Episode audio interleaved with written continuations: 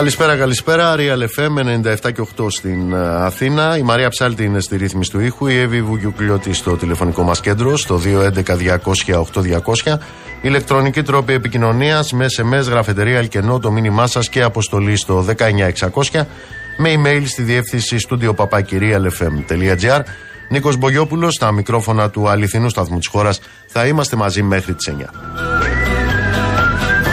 Λοιπόν, μετά την χτεσινή συνέντευξη του κυρίου Πρωθυπουργού, έχουμε την επόμενη φάση. Η επόμενη φάση είναι τώρα τσακώνονται μεταξύ τους ποιος είναι πιο εξυγχρονιστής, ποιος είναι πιο προοδευτικός, ποιος είναι πιο νεοτεριστής.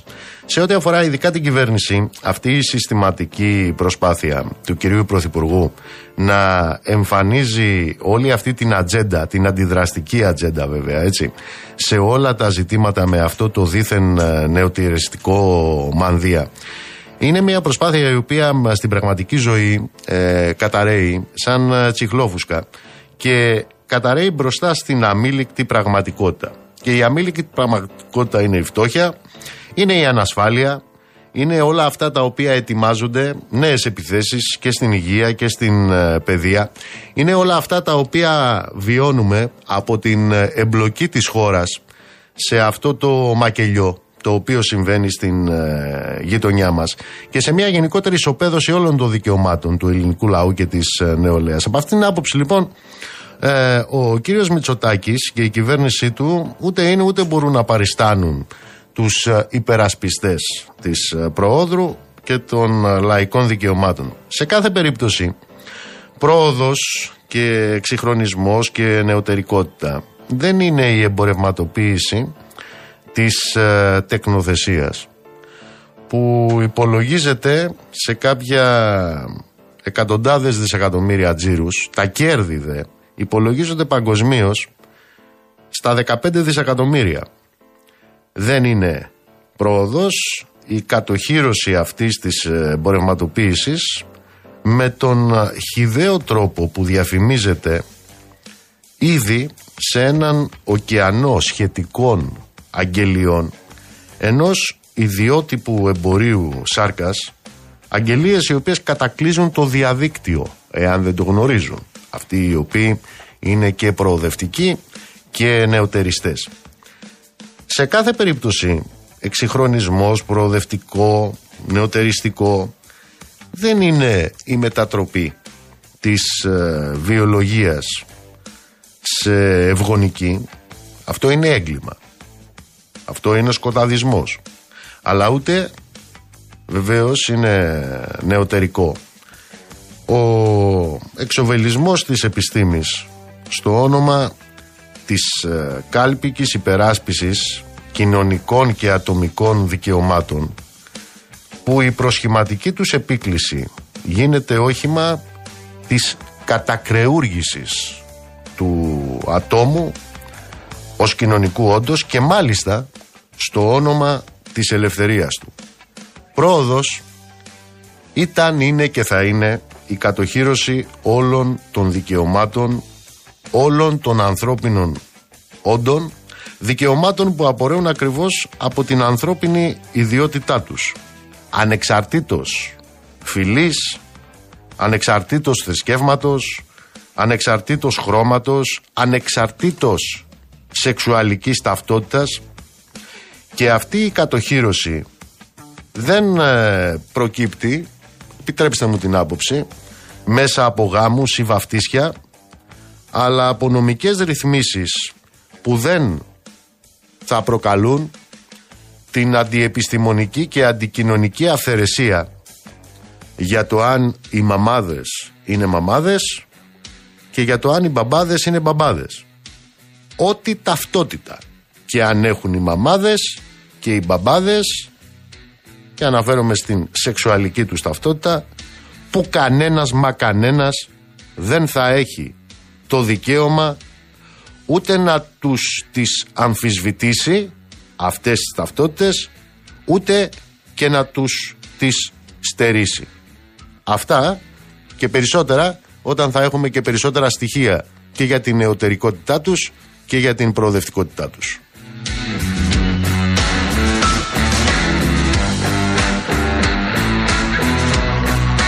Λοιπόν, βρίσκεται σε εξέλιξη από χτες και σήμερα όλο αυτό το κυβερνητικό παραμύθι για την αντιμετώπιση της ακρίβειας. Τα λέγαμε και χτες. Αυτή η ακρίβεια την οποία την αντιμετωπίζουν τώρα, πριν από κάποιους μήνες δεν υπήρχε.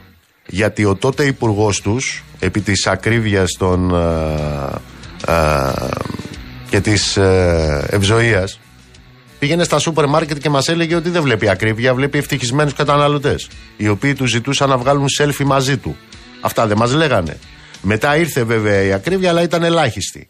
Και μετά ήρθε και ο Πούτιν και αποτέλεσε το άλοθη ο Πούτιν και ο ιμπεριαλισμός του και η Ουκρανία και ο πόλεμος εκεί για πληθωρισμό και ληστεία, η οποία είχε ξεκινήσει ένα χρόνο πριν ο Πούτιν μπει στην Ουκρανία.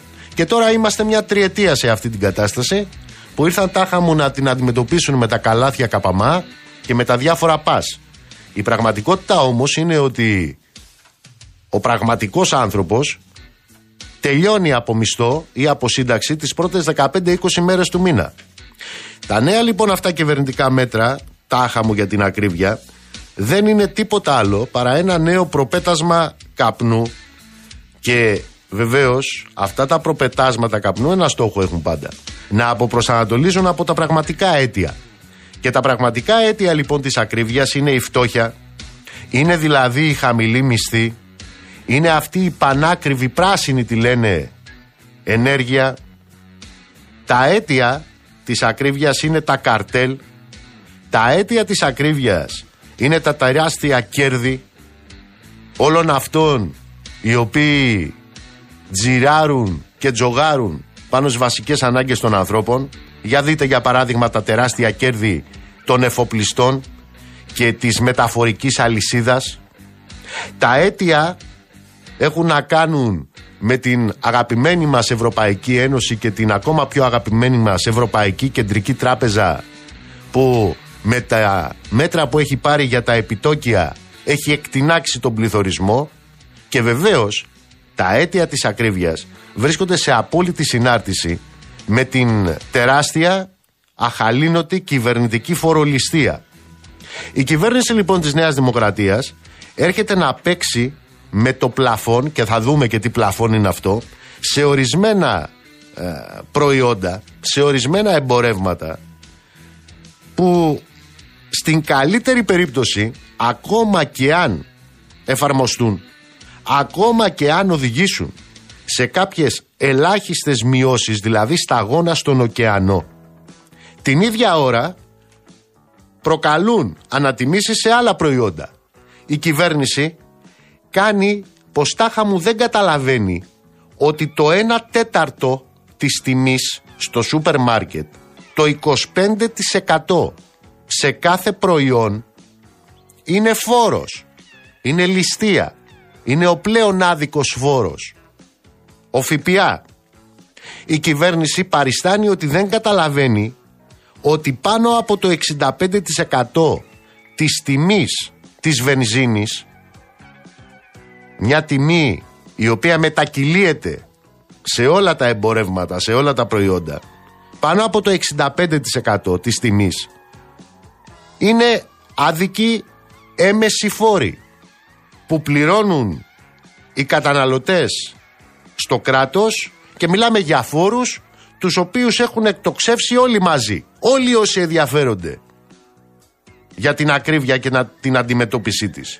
Ο ΣΥΡΙΖΑ, η Νέα Δημοκρατία, όλοι αυτοί οι οποίοι θέλουν και πανηγυρίζουν μάλιστα για τα ματωμένα τους πλεονάσματα.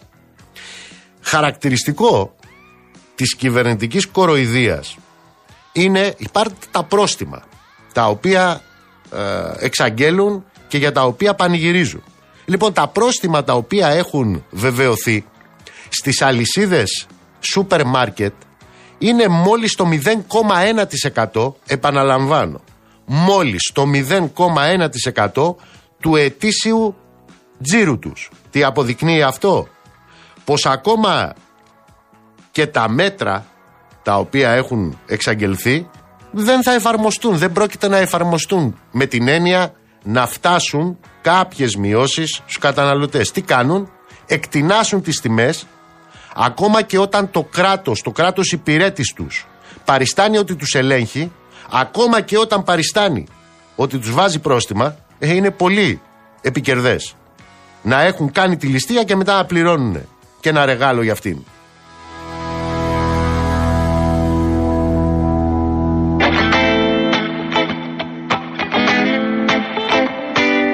Βεβαίως, στο προφανές και αυτονόητο αίτημα των ανθρώπων, σταματήστε τη φορολιστεία, καταργήστε το ΦΠΑ και τους ειδικούς φόρους στα είδη λαϊκής κατανάλωσης, στα είδη άμεσα ανάγκης, τι έρχονται και απαντάνε? Α, ξέρετε, λέει, αν μειώσουμε το ΦΠΑ, αυτό δεν θα μετακυλιστεί, δεν θα το δει ο καταναλωτής. Μπα, όταν έρχονται αυξήσεις, γιατί τις βλέπει ο καταναλωτής? Τις μειώσεις δεν βλέπει. Ποιος στέει που δεν βλέπει τις μειώσεις? Ο καταναλωτής. Έχουν τώρα και άλλο παραμύθι οι κυβερνητικοί. Α, λέει, και στην Ισπανία που μείωσαν το ΦΠΑ, τώρα τον επαναφέρουν. Το γεγονός δηλαδή ότι είστε άχρηστοι το ίδιο με αυτό που είναι στην Ισπανία, τι είναι, το άλοθη σας? Και εν πάση περιπτώσει, τι είναι αυτό που σας εμποδίζει να πείτε ότι αυτό το προϊόν σήμερα πωλείται 10 και καταργούμε το ΦΠΑ και από αύριο θα πωλείται 7,5. 7,5. Τι δεν ξέρετε? Να κάνετε την αφαίρεση? Και αν κάποιος το πουλήσει πάνω από 7,5 θα του κόψουμε τον κόλο. Γιατί δεν το λέτε? Γιατί δεν θέλετε, είναι πάρα πολύ απλό. Αν λοιπόν θέλετε πραγματικά να πάρετε μέτρα για την ακρίβεια, δεν θέλετε να πάρετε, θα τα είχατε πάρει. Και θα ήταν η κατάργηση του ΦΠΑ στα βασικά είδη ανάγκης, η κατάργηση των ειδικών φόρων, θα ήσασταν σε σύγκρουση με την πολιτική της Ευρωπαϊκής Ένωσης που εκτοξεύει τις τιμές στην ενέργεια. Δεν θα είχατε μετατρέψει την ενέργεια σε χρηματιστηριακό προϊόν.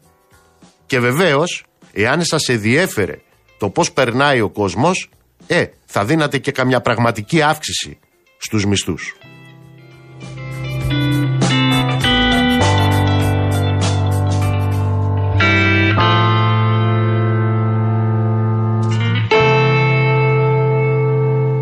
Λοιπόν, σήμερα η κυβέρνηση πήρε και την πρώτη απάντηση σε αυτή την άλλη της επιχείρηση, την επιχείρηση να φέρει ιδιωτικά πανεπιστήμια στην Ελλάδα. Οι φοιτητές δεν είναι πελάτες. Αυτό ήταν το μήνυμα χιλιάδων φοιτητών και μαθητών στην μεγάλη διαδήλωση που έγινε σήμερα ενάντια στα ιδιωτικά πανεπιστήμια στην Αθήνα. Μεγάλη ήταν η διαδήλωση και στη Θεσσαλονίκη κατά των ιδιωτικών πανεπιστημίων. Μεγάλο ήταν και το συλλαλητήριο στην Πάτρα ενάντια στα ιδιωτικά πανεπιστήμια. Σε πάνω από 15 πόλεις της χώρας ακούστηκε το όχι, όχι μόνο των φοιτητών, αλλά και των μαθητών και των εκπαιδευτικών και των γονιών.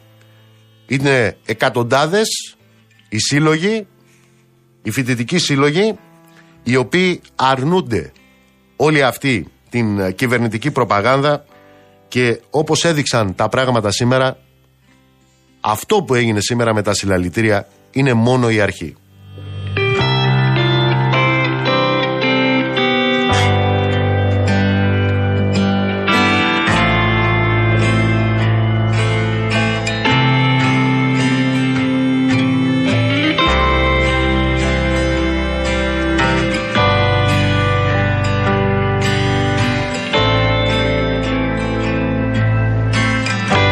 Στη Γάζα, κυρίες και κύριοι, συνεχίζεται το έγκλημα, συνεχίζεται η γενοκτονία από ένα κράτος δολοφόνο. Έχουμε πάνω από 23.000 νεκρούς, πάνω από το 70% των θυμάτων είναι άμαχοι, είναι παιδιά και γυναίκες.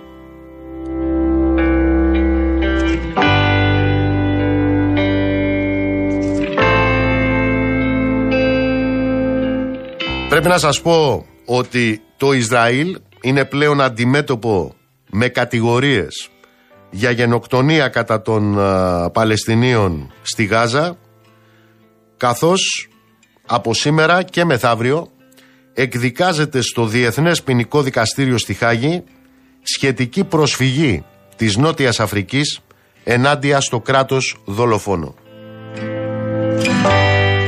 Στην 84 σελίδων νομική της προσφυγή, η Νότια Αφρική κατηγορεί το Ισραήλ ότι από τις 7 Οκτωβρίου ενήργησε με τρόπο που προορίζεται να προκαλέσει την καταστροφή σημαντικού μέρους της Παλαιστινιακής, Εθνικής και Φιλετικής Ομάδας, σκοτώνοντας, τραυματίζοντας και εκτοπίζοντας Παλαιστίνιους αμάχους, στερώντας τους φαγητό, νερό και άλλα βασικά είδη. Επαναλαμβάνω, συνολικά 23.357 Παλαιστίνοι έχουν σκοτωθεί μέχρι στιγμής και 59.410 άνθρωποι έχουν τραυματιστεί από τους Ισραηλινούς βομβαρδισμούς στη Γάζα από τις 7 Οκτώβρη. Να σας πω ότι το δικαστήριο αποτελείται από 15 δικαστές, οι οποίοι θα ακούσουν προφορικά επιχειρήματα από δικηγόρους που εκπροσωπούν τη Νότια Αφρική και το Ισραήλ. Η πλευρά της Νοτιού Αφρικής στηρίζει τη θέση της στις δεσμεύσεις που προκύπτουν για τις χώρες μέλη του ΟΗΕ από την Σύμβαση για την αποτροπή και τιμωρία του εγκλήματος της γενοκτονίας του 1948. Η επίσημη θέση του Ισραήλ θα παρουσιαστεί αύριο το πρωί. Η πρωτοβουλία της Νοτιού Αφρικής να σύρει στο ποινικό δικαστήριο το Ισραήλ υποστηρίζεται από Βενεζουέλα, Βολιβία, Βραζιλία, Ιορδανία, Κολομβία, Μαλαισία, Μαλδίβες, Μπαγκλαντές, Ναμίμπια, Νικαράγουα, Πακιστάν, Τουρκία, καθώς βεβαίως και από την Παλαιστινιακή Αρχή. Την στήριξή τους έχουν δηλώσει επίσης ο Αραβικός Σύνδεσμος και ο Οργανισμός Συνεργασίας Ισλαμικών Κρατών.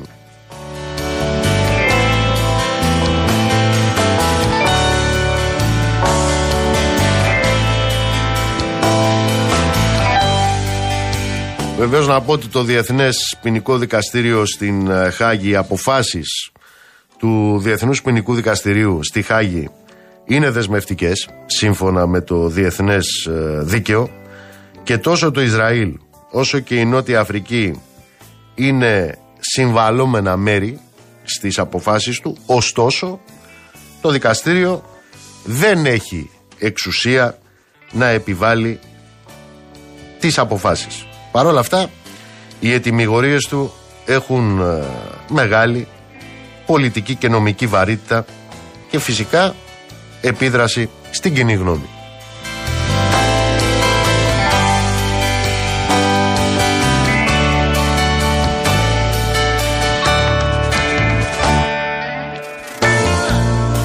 Σε ό,τι αφορά την κατάσταση στην Γάζα, σημειώστε μία λέξη είναι αυτή που περιγράφει την κατάσταση, απόγνωση. Αυτή την ώρα είναι, όπως προειδοποιεί ο ΙΕ, αντιμέτωποι με λοιμό 2,5 εκατομμύρια άνθρωποι στην περιοχή.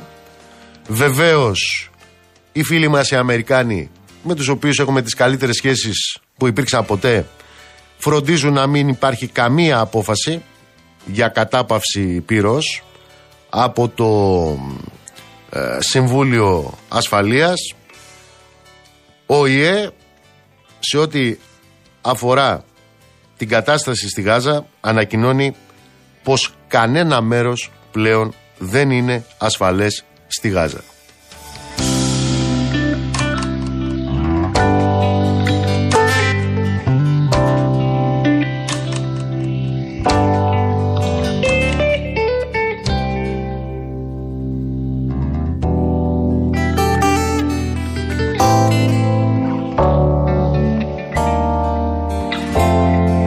Θα σας πω επίσης ότι συνεχίζεται η Εξεταστική Επιτροπή για το έγκλημα, για τη δολοφονία στα Τέμπη. Εκεί λοιπόν σήμερα είχαμε την εξέταση του κυρίου Χατζηδάκη, του Υπουργού της Κυβερνήσεως. Ο κύριος Υπουργός μετέφερε αυτούσιο, ατόφιο το αφήγημα της κυβέρνησης Νέας Δημοκρατίας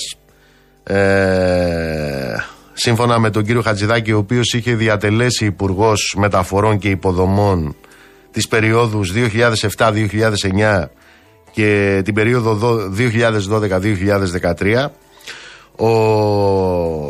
Σύμφωνα με τον κύριο Χατζηδάκη, λοιπόν, είναι πολύπλοκο και δύσκολο το πρόβλημα του ΟΣΕ και ισχυρίστηκε επίμονα ότι την ημέρα του δυστυχήματος σε ένα τμήμα γύρω από το σταθμό της Λάρισας υπήρχε τηλεδιοίκηση.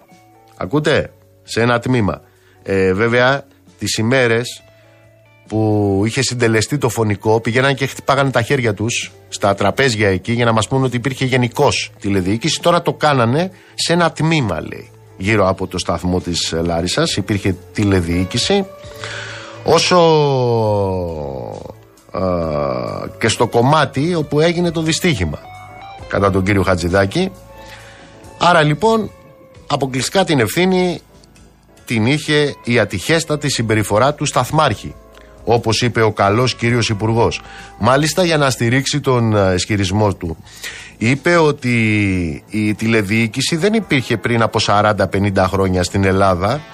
Άρα, κατά τον κύριο υπουργό, δεν μπορούμε να πούμε ότι χωρίς τηλεδιοίκηση δεν μπορεί να υπάρχει τρένο και δεν μπορούμε να αθωώνουμε ανθρώπους. Έτσι είπε ο κύριος Χατζηδάκης. Αυτά τα χονδροειδέστατα είπε ο κύριος Χατζηδάκης.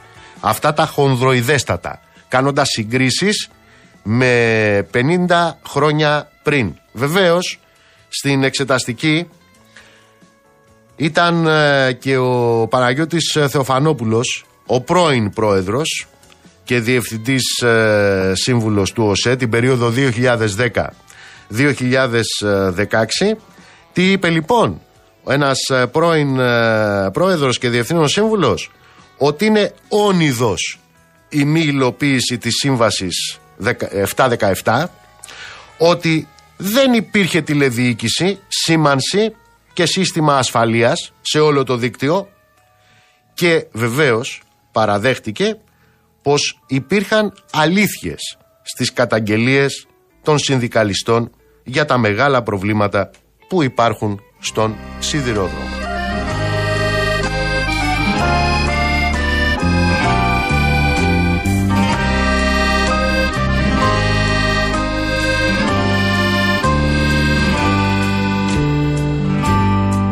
Στο παιδικό μας βλέμμα πνίγονται οι ζωές. Πρώτη σου αγάπη, τα λιμάνια σφιούν και εκείνα. Θάλασσα το ροή, το βράχο από όλες τις μεριές. Μάτια λοξά και τα αγαπάς κόκκινη Κίνα. Χιωμάτα μπαν τα Ιταλικά στην Ερυθρά. Πουλιά σαν την κατόπτρισμό μαύρη μανία. Φόρα τα μέσα στη νυχτιά παίζουν οθρά. Λάμπια ραβώνα στο δεξί σου Αβυσσινία. Σε κρεμεζίνη φιλεβέντρα ιβηρική ανάβουνε του Παριοτσίνο τα φανάρια. Σπανιόλοι μου, θαλασσοπάτες και Γρεκοί, Κρέκο και Λόρκα, Ισπανία και Πασιονάρια.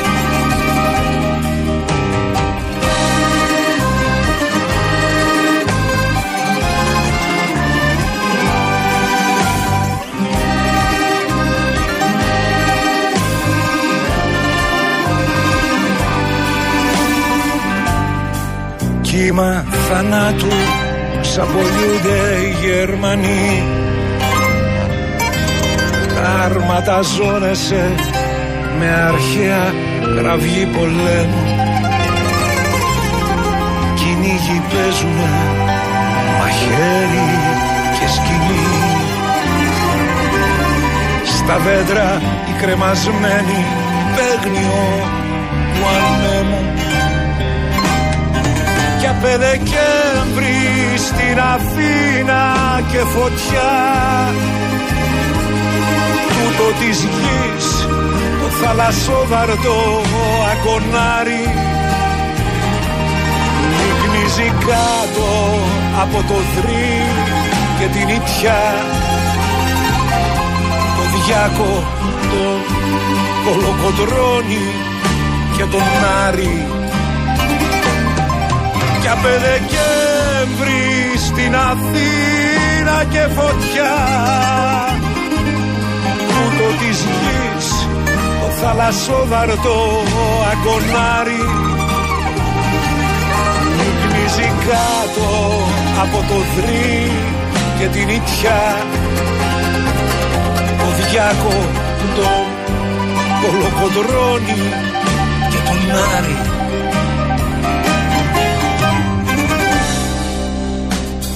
Ήταν σαν σήμερα το 1910 που γεννιόταν ένας τεράστιος, ο Νίκος Καβαδίας. Με Νίκο Καβαδία θα πάμε σήμερα. Μουσικά. Ακούσαμε τον Διονύση σε αυτό το εμβληματικό ποίημα του Καβαδία, την Αντίσταση. Λοιπόν, σήμερα είχαμε μια εξέλιξη που επιβεβαιώνει όλους αυτούς τους κινδύνους για τους οποίους μιλάμε όλο αυτό το διάστημα, της πολύμορφης εμπλοκής δηλαδή της ελληνικής κυβέρνησης και του ελληνικού κεφαλαίου στους σχεδιασμούς και στους πολέμους και στον τρόπο με τον οποίο τοποθετούνται αυτοί οι σημεοφόροι της σωστής πλευράς της ιστορίας. Το Ιράν λοιπόν ανακοίνωσε σήμερα ότι προχώρησε στην κατάσχεση ενός πετρελαιοφόρου στη θάλασσα του Ομάν. Μιλάμε για την είδηση που κυκλοφόρησε σχετικά με την κατάληψη ελληνόκτητου δεξαμενόπλιου, στο οποίο επιβαίνει ένας Έλληνας δόκιμος πλοίαρχος. Επαναλαμβάνω, είναι μια είδηση η οποία επιβεβαιώνει τους τεράστιους κινδύνους που ενέχει αυτή η πολύμορφη εμπλοκή την οποία έχει επιφέρει με τη στάση της η κυβέρνηση της χώρας σε αυτό το μακελιό το οποίο συντελείται στην περιοχή μας. Σύμφωνα με το Ιράν, το πλοίο κατασχέθηκε σε αντίπεινα για την κλοπή ιρανικού πετρελαίου από τους Αμερικάνους, ενώ μια βρετανική εταιρεία ναυτιλιακών κινδύνων είπε ότι στο δεξαμενόπλιο που μετονομάστηκε πρόσφατα είχε ασκηθεί δίωξη και είχε επιβληθεί πρόστιμο από τις ιρανικές αρχές για μεταφορά ιρανικού πετρελαίου το οποίο κατασχέθηκε από τις αμερικανικές αρχές. Θυμίζω τον περασμένο Απρίλη το ναυτικό των Ηνωμένων Πολιτειών κατέσχεσε ελληνόκτητο δεξαμενόπλιο με σημαία Μάρσαλ, των νήσων Μάρσαλ, που μετέφερε ιρανικό πετρέλαιο υπό το πρόσχημα της επιβολής κυρώσεων και το είχε οδηγήσει στο λιμάνι του Τέξας. Σύμφωνα λοιπόν με τα όσα μεταδίδονται, μετά την παραβίαση του πλοίου τον Απρίλιο και την κλοπή ιρανικού πετρελαίου από τις Ηνωμένες Πολιτείες, αυτά είναι τα αντίπεινα για την σημερινή κατάσχεση. Δεν είναι η πρώτη φορά που η ελληνική κυβέρνηση και το ελληνικό εφοπλιστικό κεφάλαιο, έτσι, εμπλέκονται μέχρι το λαιμό σε αυτό το κουβάρι των ιμπεριαλιστικών αντιπαραθέσεων. Ήταν το Μάη του 2022, θυμίζω, οι ελληνικές αρχές που μετά από σχετικό αίτημα των Αμερικάνων κατέσχεσαν ένα ρωσικό πλοίο που μετέφερε ιρανικό πετρέλαιο στα ανοιχτά των ακτών της Καρίστου. Όλα αυτά γίνονται, θυμηθείτε, στο όνομα της υπεράσπισης των ελληνικών κυριαρχικών δικαιωμάτων και της υπεράσπισης σωστής πλευράς της ιστορίας. Έτσι, μην τα ξεχνάμε αυτά.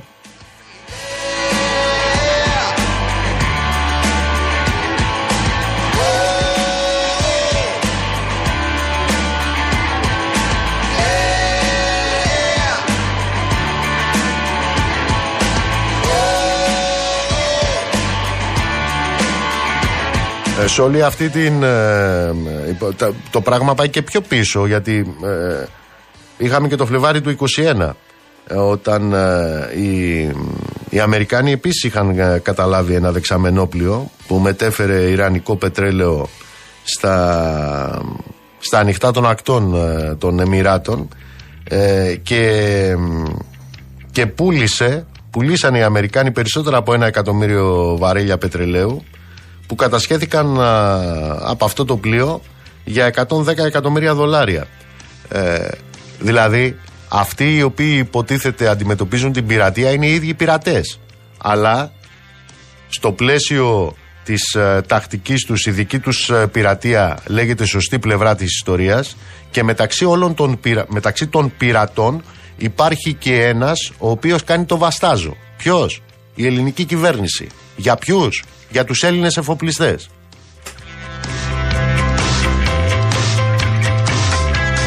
Είναι ο Γιώργος στη γραμμή. Γιώργο μου, καλησπέρα. Γεια σου Νίκο, καλησπέρα.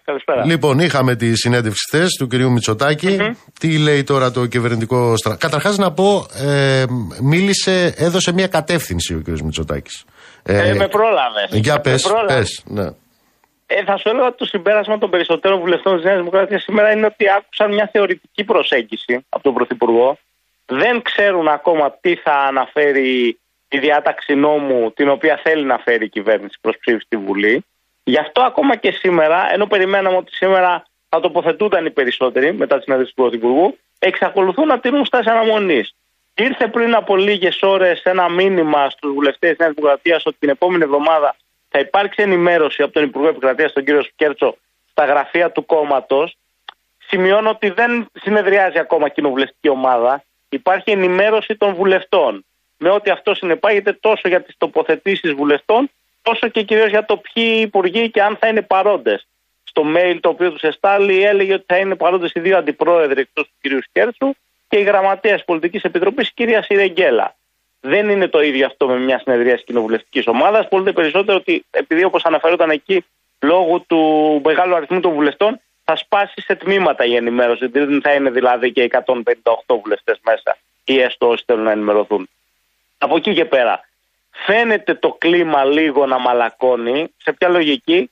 Στο ότι βουλευτές οι οποίοι μέχρι χθες ήταν στο όχι, φαίνεται να αξιοποιούν αυτή τη διέξοδο που τους δίνει ο Πρωθυπουργός και να καταλήγουν στην αποχή, αλλά και βουλευτές οι οποίοι ήταν στην κρίζα ζώνη του δεν ξέρω, προβληματίζομαι. Κάποιοι από αυτούς σήμερα μας έλεγαν ότι μάλλον κλείνουν προς το ναι μετά τη συνέντευξη του κ. Μητσοτάκη. Ναι, γιατί μίλησε για αποχή εκείνων οι οποίοι διαφωνούν, την οποία μάλιστα ο κ.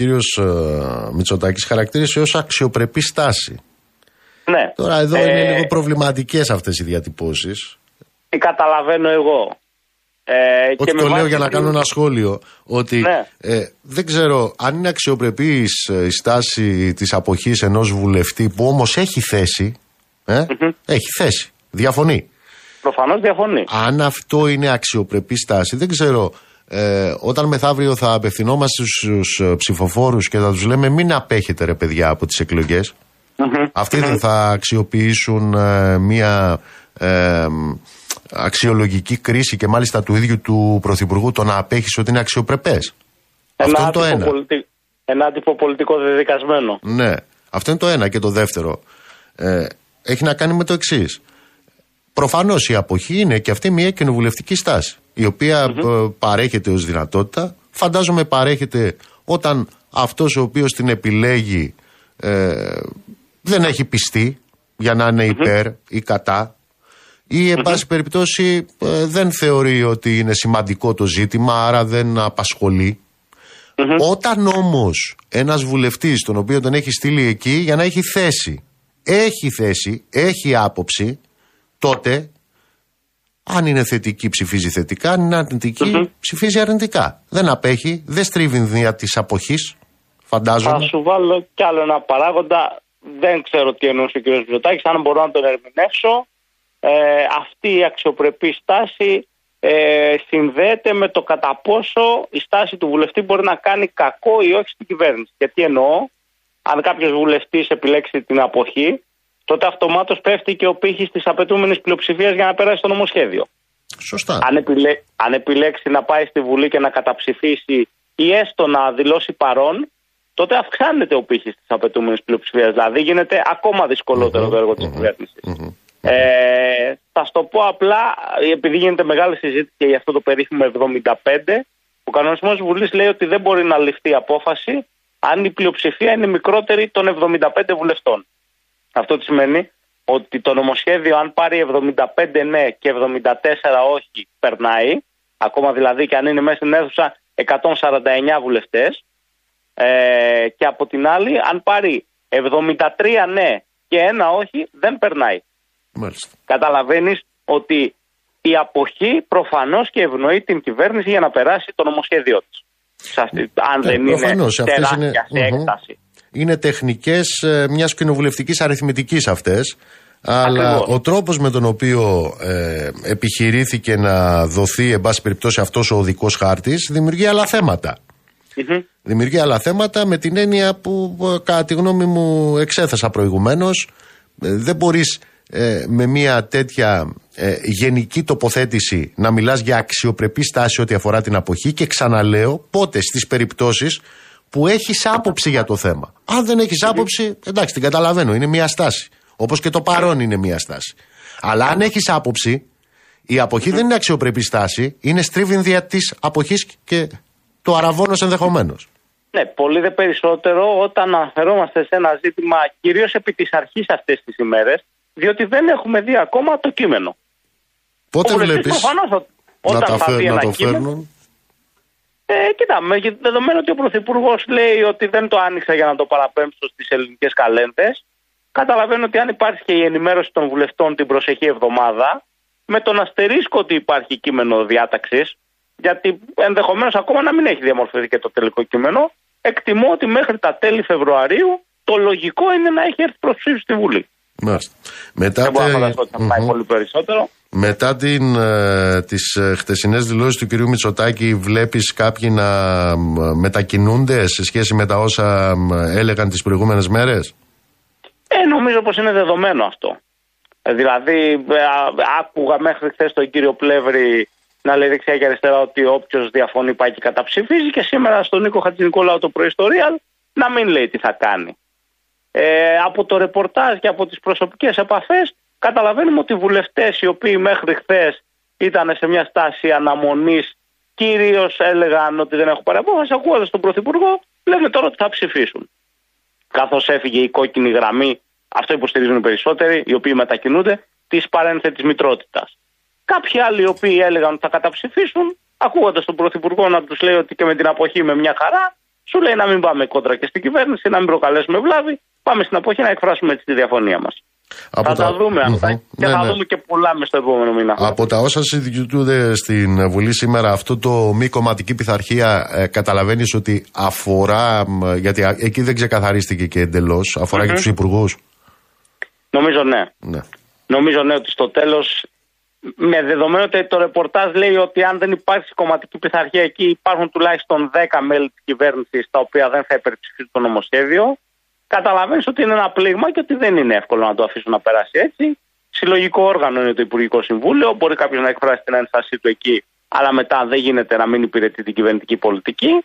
Διότι αν δεν γίνει αυτό και πάμε σε κομματική πειθαρχία και στους υπουργούς, και υπάρχει αυτό, τότε πάμε σε έναν ανασχηματισμό στα τέλη Φεβρουαρίου. Αν έχουμε 10 άτομα τα οποία δεν θα ψηφίσουν το νομοσχέδιο. Μάλιστα. Οπότε νομίζω ότι καταλαμβάνει το Υπουργικό Συμβούλιο η κομματική πειθαρχία κανονικά. Γιώργο, ευχαριστώ. Φιλιά. Γεια σου, Νίκο.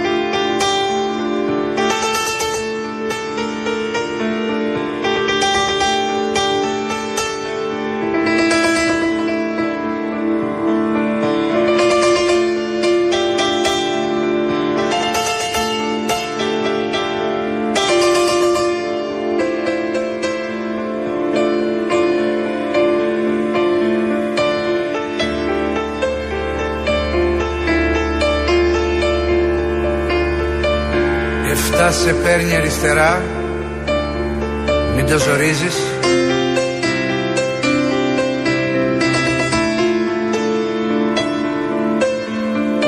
Μάτσο χωράνε σε μια κούφια ένα παλάμι.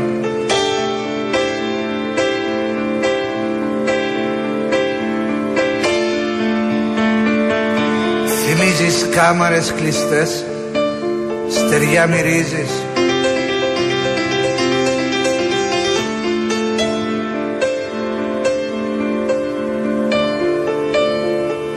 Ο πιο μικρός αχολογάει με ένα καλάμι.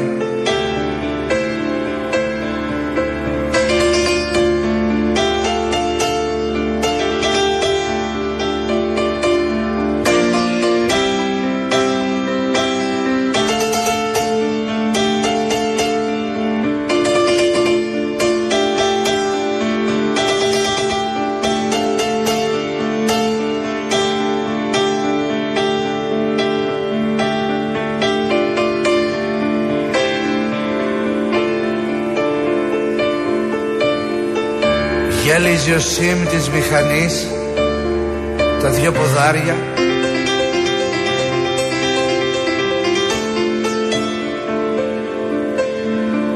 Ωραία κλαδώνει στην ανάγκη το τιμόνι.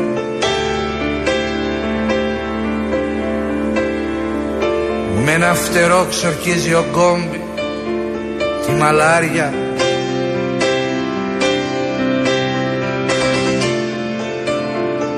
Κι ο στραβοκάνης ο χαράμ πείτε ζυμώνει.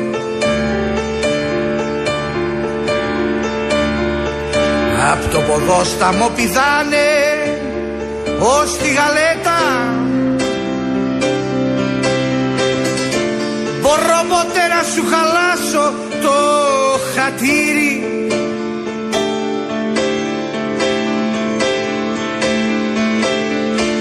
Χώροι ξανθοί και γαλανοί που όλο εμελέτα.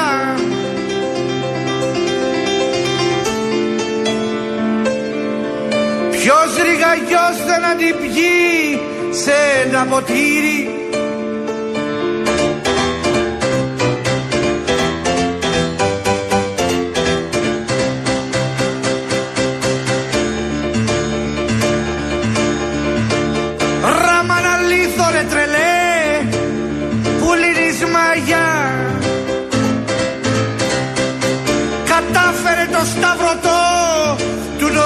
Αστέρι.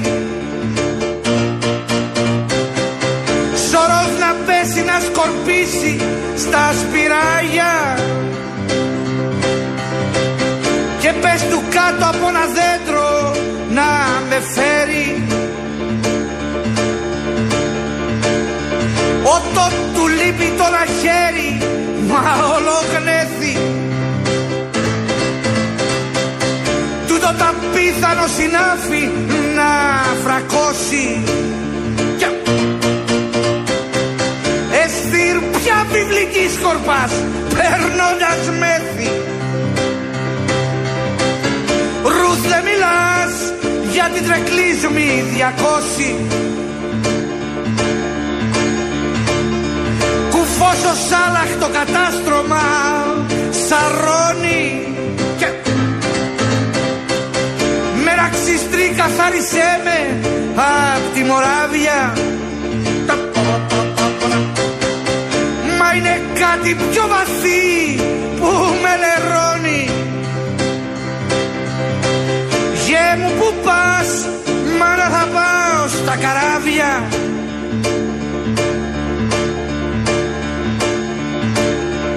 Κι έτσι μαζί με τους 7 κάτι φοράμε. Με τη βροχή, με τον καιρό που μας ορίζει. Τα μάτια σου ζουνε μια θάλασσα, θυμάμαι. Όποιος τερνός με έναν αυλό, με έναν ουρίζει. Κουφός ο σάλαχ το κατάστρωμα σαρώνει. ταξιστρή καθάρισέ με απ' τη Μοράβια. Μα είναι κάτι πιο βαθύ που με λερώνει. Γε μου που πας, μάνα να πάω στα καράβια. Μα είναι κάτι πιο βαθύ που με λερώνει.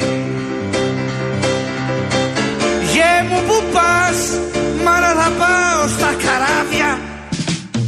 Ο τεράστιος Νίκος Καβαδίας γεννιόταν σαν σήμερα στις 11 Γενάρη του 1910. Να στείλω χαιρετισμούς στον Αντρέα, στο φίλο του Γιάννη στην Καβάλα. Καλησπέρα στον Κώστα, καλησπέρα στον Γιώργο, καλησπέρα στον Άγγελο και την Ιωάννα που μας ακούνε από την Αγγλία.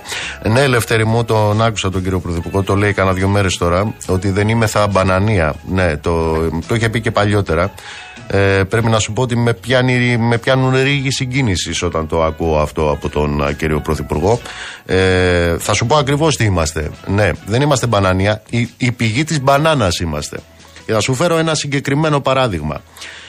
Θυμόσαστε εκείνη την περίφημη υποθαλάσσια αρτηρία που εξαγγέλθηκε τη δεκαετία του 90 στη Θεσσαλονίκη? Τη θυμόσαστε? Την εξαγγελία τη θυμόσαστε? Δεν μιλάω για την υποθαλάσσια αρτηρία. Για αυτήν δεν έχει πέσει μισή φτιαριά. Ποτέ δεν έγινε. Τι αποφασίσανε? Μία από τις αποφάσεις που πήρανε πριν από λίγες μέρες, έτσι βγήκε το 23, είναι θα δοθούν αποζημιώσεις, προσέξτε, 85 εκατομμύρια αποζημίωση, 85 εκατομμύρια στους εργολάβους της κοινοπραξίας για ένα έργο που δεν έγινε ποτέ. Ποτέ δεν έγινε ποτέ. Αυτό αποφάσισαν. Μιλάμε για απόφαση του Υπουργού Υποδομών, δέσμευση 85 εκατομμυρίων ευρώ για αποζημίωση στην κοινοπραξία για ένα έργο το οποίο εξαγγέλθηκε τη δεκαετία του 90 και δεν έγινε ποτέ. Ποτέ. Και θα πάρουν αποζημίωση 85 εκατομμύρια. Για τις λαϊκές ανάγκες δεν περισσεύει κανένα ευρώ, αλλά χωρίς να έχει πέσει, ξαναλέω, μισή φτιαριά για αυτή την υποθαλάσσια αρτηρία, οι κατασκευαστικοί όμιλοι της κοινοπραξίας θα πάρουν αποζημίωση 85 εκατομμύρια. Προσέξτε τώρα, περίπου 80 εκατομμύρια εκτιμάται ότι είναι το κόστος για τα αντιπλημμυρικά έργα και τις παρεμβάσεις που μάλιστα χαρακτηρίζονται άμεσης προτεραιότητες για το νέο αντιπλημμυρικό σχεδιασμό της Θεσσαλονίκης. Ένα έργο δηλαδή άμεσης προτεραιότητας θα το πάρουν σε λεφτά για ένα έργο που δεν έγινε ποτέ οι εργολάβοι της κοινοπραξίας. Όπως υπολογίζουν πάνω στη Θεσσαλονίκη, με αυτά τα λεφτά θα μπορούσαν αύριο να αρχίσουν να κατασκευάζονται 20 σύγχρονα σχολεία.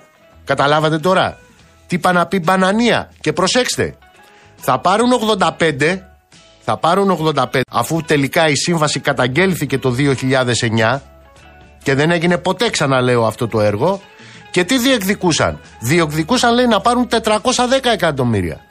Και τώρα τούτο εδώ, τα 85 εκατομμύρια, που προφανώς από ό,τι καταλαβαίνω δεν τα βγάλει από την τσέπη του το Υπουργικό Συμβούλιο, αυτά είναι λεφτά του ελληνικού λαού. Τα 85 λοιπόν εκατομμύρια τα πληρώσει το δημόσιο ως μποναμά στους εργολάβους. Και μάλιστα αυτό εμφανίζεται και ως συμβιβαστική επίλυση μεταξύ των δύο μερών. Καταλάβατε τώρα τι θα πει μπανανία? Καταλάβατε.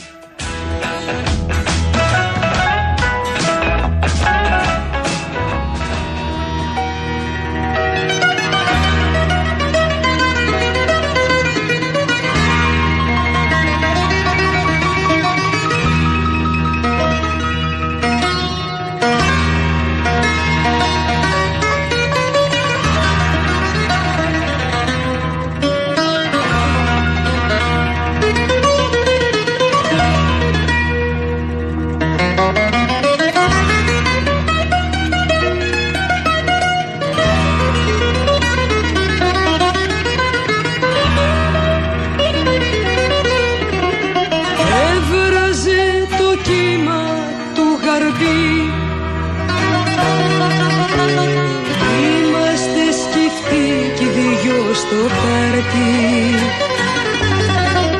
Γύρισες και μου πες πως το Μάρτι σ' άλλους παραλλήλους θα έχεις βγει. Κούλικο στο στήθος σου τατού, όσο κι αν το κες δεν λέει να σβήσει.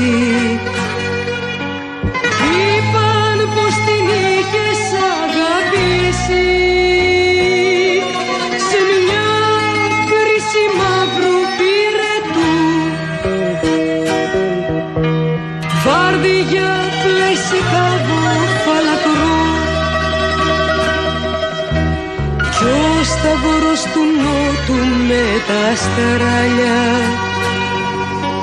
κόμπολο κρατάς από κοράλια κι άκοπο μασάς κάθε πικρό. Τ' αλφα του κεντάβρου μια νυχτιά με το παλινόριο πειρατά του.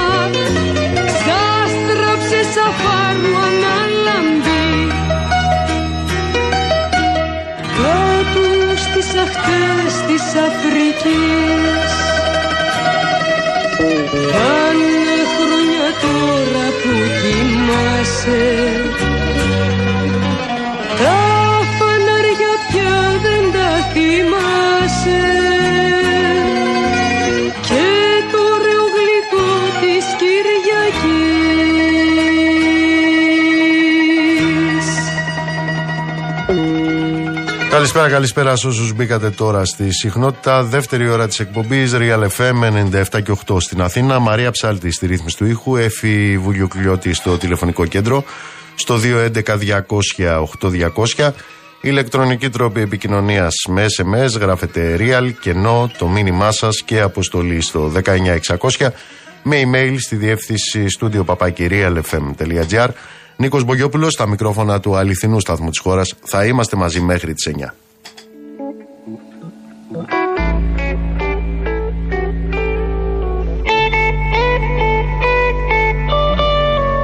Να σας πω ότι έχουμε μια δραματική επιδείνωση σε ό,τι αφορά τις απώλειες από τον κορονοϊό.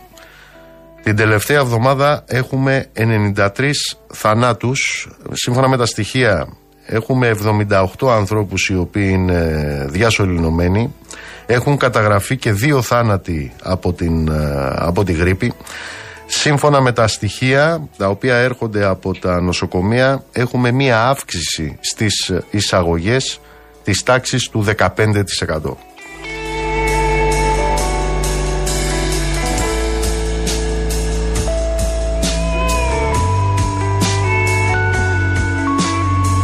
Λοιπόν, θέλω να πάμε στο θέμα των ιδιωτικών πανεπιστημίων. Ελεύθερα τα βαφτίζει η κυβέρνηση. Θέλω να τον ευχαριστήσω θερμά που είναι εδώ Μαζί μας είναι ο κύριος Ηλίας Κονδύλης, είναι αναπληρωτής καθηγητής πρωτοβάθμιας φροντίδας υγείας, πολιτικής υγείας, στο τμήμα ιατρικής στο Αριστοτέλειο Πανεπιστήμιο, και σήμερα είναι εδώ μαζί μας με την ιδιότητά του τη συγγραφική της ερευνητικής ομάδας του ΚΕΠΗ. Κύριε Κονδύλη, καλησπέρα. Καλησπέρα σας κύριε Μπογιόπουλε, καλησπέρα και στους ακροατές σας. Σας ευχαριστώ θερμά για την πρόσκληση. Το Κέντρο Έρευνας και Εκπαίδευσης, στο οποίο συμμετέχετε, προχώρησε σε μία έρευνα, σε ένα στατιστικό δελτίο, το οποίο είναι πραγματικά αποκαλυπτικό. Μιλούσα και χτες γι' αυτό. Και μιλάτε ήδη από σήμερα και πριν ακόμα προωθηθεί αυτό το νομοσχέδιο το οποίο επεξεργάζεται η κυβέρνηση, κύριε Κονδύλη, εσείς μιλάτε ήδη για ιδιωτικοποίηση της τριτοβάθμιας εκπαίδευσης. Βεβαίως μιλάμε για ιδιωτικοποίηση της τριτοβάθμιας εκπαίδευσης. Ξέρετε κύριε Μπογιόπουλε, η ιδιωτικοποίηση όχι μόνο της εκπαίδευσης αλλά και της υγείας και όλων των δημόσιων αγαθών ποτέ δεν είναι μία και έξω διαδικασία, one-off διαδικασία. Συνήθως είναι μία πολυετής διαδικασία, τμηματική, σαλαμωτή, κομμάτι-κομμάτι, έτσι την όρισε και η Θάτερα τη δεκαετία του 80. Μία διαδικασία η οποία τραβάει σε βάθος χρόνου. Έτσι, ακριβώς το ίδιο συμβαίνει και με την ιδιωτικοποίηση της τριτοβάθμιας εκπαίδευσης στην Ελλάδα. Τα τελευταία 20 χρόνια αυτό το οποίο συντελείται στη χώρα είναι αυτό που λέμε το στάδιο της παθητικής ιδιωτικοποίησης. Δηλαδή πολιτικές οι οποίες σκοπό έχουν την υποστελέχωση, υποχρηματοδότηση, απαξίωση, κατασυγκοφάντηση του δημόσιου τομέα, έτσι ώστε να δημιουργηθεί ικανός χώρος για την ανάπτυξη του ιδιωτικού τομέα. Ενδεικτικά να σας πω, και αυτό προσπαθεί να αναδείξει η συγκεκριμένη μελέτη, τα τελευταία 12 χρόνια που πιάνει είναι το εύρος της μελέτης, από το 2008 μέχρι το 2020, στα ανώτατα εκπαιδευτικά ιδρύματα της χώρας χάθηκαν πάνω από 8.000 θέσεις εκπαιδευτικού προσωπικού. Για να καταλάβει κανείς το μέγεθος της καταστροφής, αυτό σημαίνει ότι 1 στις 3 θέσεις εκπαιδευτικού προσωπικού τα τελευταία 12ετία στα δημόσια ΑΕΗ χάθηκαν. Είναι σαν να εξαελώθηκε την τελευταία 12ετία σχεδόν το σύνολο του εκπαιδευτικού προσωπικού των πάλε ποτέ ΤΕΗ. Ομοίως την τελευταία 12ετία 2008-2020 χάθηκαν από τα ανώτατα εκπαιδευτικά ιδρύματα πάνω από σχεδόν 2.000 θέσεις τακτικού διδακτικού ερευνητικού προσωπικού. Καθηγητές, αναπληρωτές καθηγητές, επίκουροι καθηγητές και καθηγήτριες. Πάλι για να καταλάβει κανείς την τάξη του μεγέθους, είναι σαν να εξαηλώθηκε την τελευταία 12ετία το σύνολο του διδακτικού και ερευνητικού προσωπικού των 7 ιατρικών σχολών της χώρας.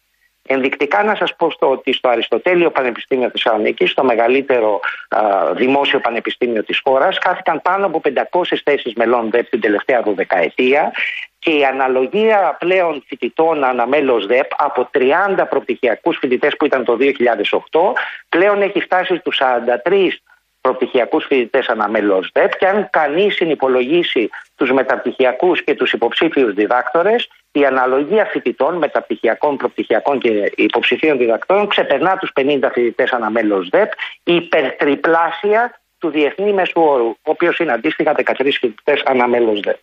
Άρα αυτή είναι μια χρόνια διαδικασία υποστελέχωσης, η οποία είναι αυτή η διαδικασία της παθητικής ιδιωτικοποίησης. Αντίστοιχη είναι και η τάση στο σκέλος της δημόσιας χρηματοδότησης, κύριε Μπογιόπουλε. Πριν φτάσουμε στην χρηματοδότηση, κύριε Κονδύλη, όταν λέμε χάθηκε το από τις 16-17 χιλιάδες, δηλαδή έχουμε πέσει στις 8.000. Από τις 24.000 που ήταν το 2008 πέσαμε στις 16.000 εκπαιδευτικό προσωπικό. Οι θέσεις αυτές είναι θέσεις μελών ΔΕΠ, οι οποίοι συνταξιοδοτήθηκαν και ουδέποτε αναπληρώθηκαν. Είναι θέσεις έκτακτου προσωπικού, άνθρωποι οι οποίοι τελείωσε η σύμβασή τους και ουδέποτε ανανεώθηκε. Ακόμη και σήμερα, κύριε Μπογιόπουλε, οι θέσεις τακτικού, διδακτικού, ερευνητικού προσωπικού δεν αναπληρώνονται ακόμη και με το 1 προς 1. Η εξήγηση που δίνει η κεντρική διοίκηση γι' αυτό ποια είναι, κύριε Κονδύλη? Προκυρήσει, λέει, ότι εδώ και τουλάχιστον 2-3 χρόνια ότι επιχειρεί ότι ισχύει αναλογία 1 προς 1, δεν τηρείται στην πράξη. Αυτό που μας περιγράφεται τώρα, που είναι ο ορισμός της υποστελέχωσης, προωθείται παράλληλα με τη γενίκευση διδάκτρων στα προγράμματα μεταπτυχιακών, σωστά? Βεβαίως. Με προγράμματα διαβίου, λέει, εκπαίδευση με δίδακτρα και άλλα τέτοια. Ναι, θα σας πω. Αυτό είναι πρωτού πάμε στο σκέλος της ενεργητικής ιδιωτικοποίησης. Επιτρέψτε μου να ολοκληρώσω το σκέλος της παθητικής ιδιωτικοποίησης. Η παθητική ιδιωτικοποίηση, το πρώτο της κομμάτι είναι η υποστελέχωση. Υποστελεχώνεις το δημόσιο τομέα, τον συρρυκνώνεις για να δημιουργήσεις χώρο στον ιδιωτικό τομέα. Επίσης, στην παθητική ιδιωτικοποίηση, αυτό το οποίο κάνεις είναι ελαττώνεις τη δημόσια χρηματοδότηση, τις υποδομές. Ενδεικτικά αναφέρει το συγκεκριμένο συνοπτικό στατιστικό δελτίο του ΚΕΠΗ ότι το 2021, σύμφωνα με τα επίσημα στοιχεία της Eurostat, η χώρα δαπανούσε 1,8 δισεκατομμύρια δημόσια χρηματοδότηση.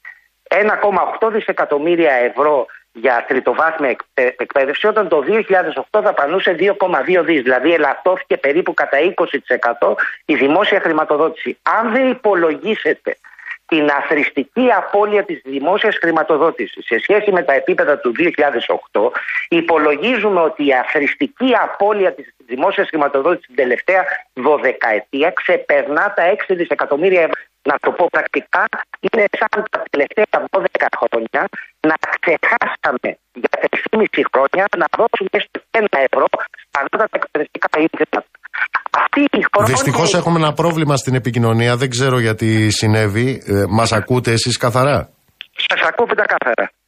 Να κάνουμε μια προσπάθεια, Έφη μου, να ξανασυνδεθούμε με τον κύριο Κονδύλη, γιατί έχουμε ένα πρόβλημα στην επικοινωνία.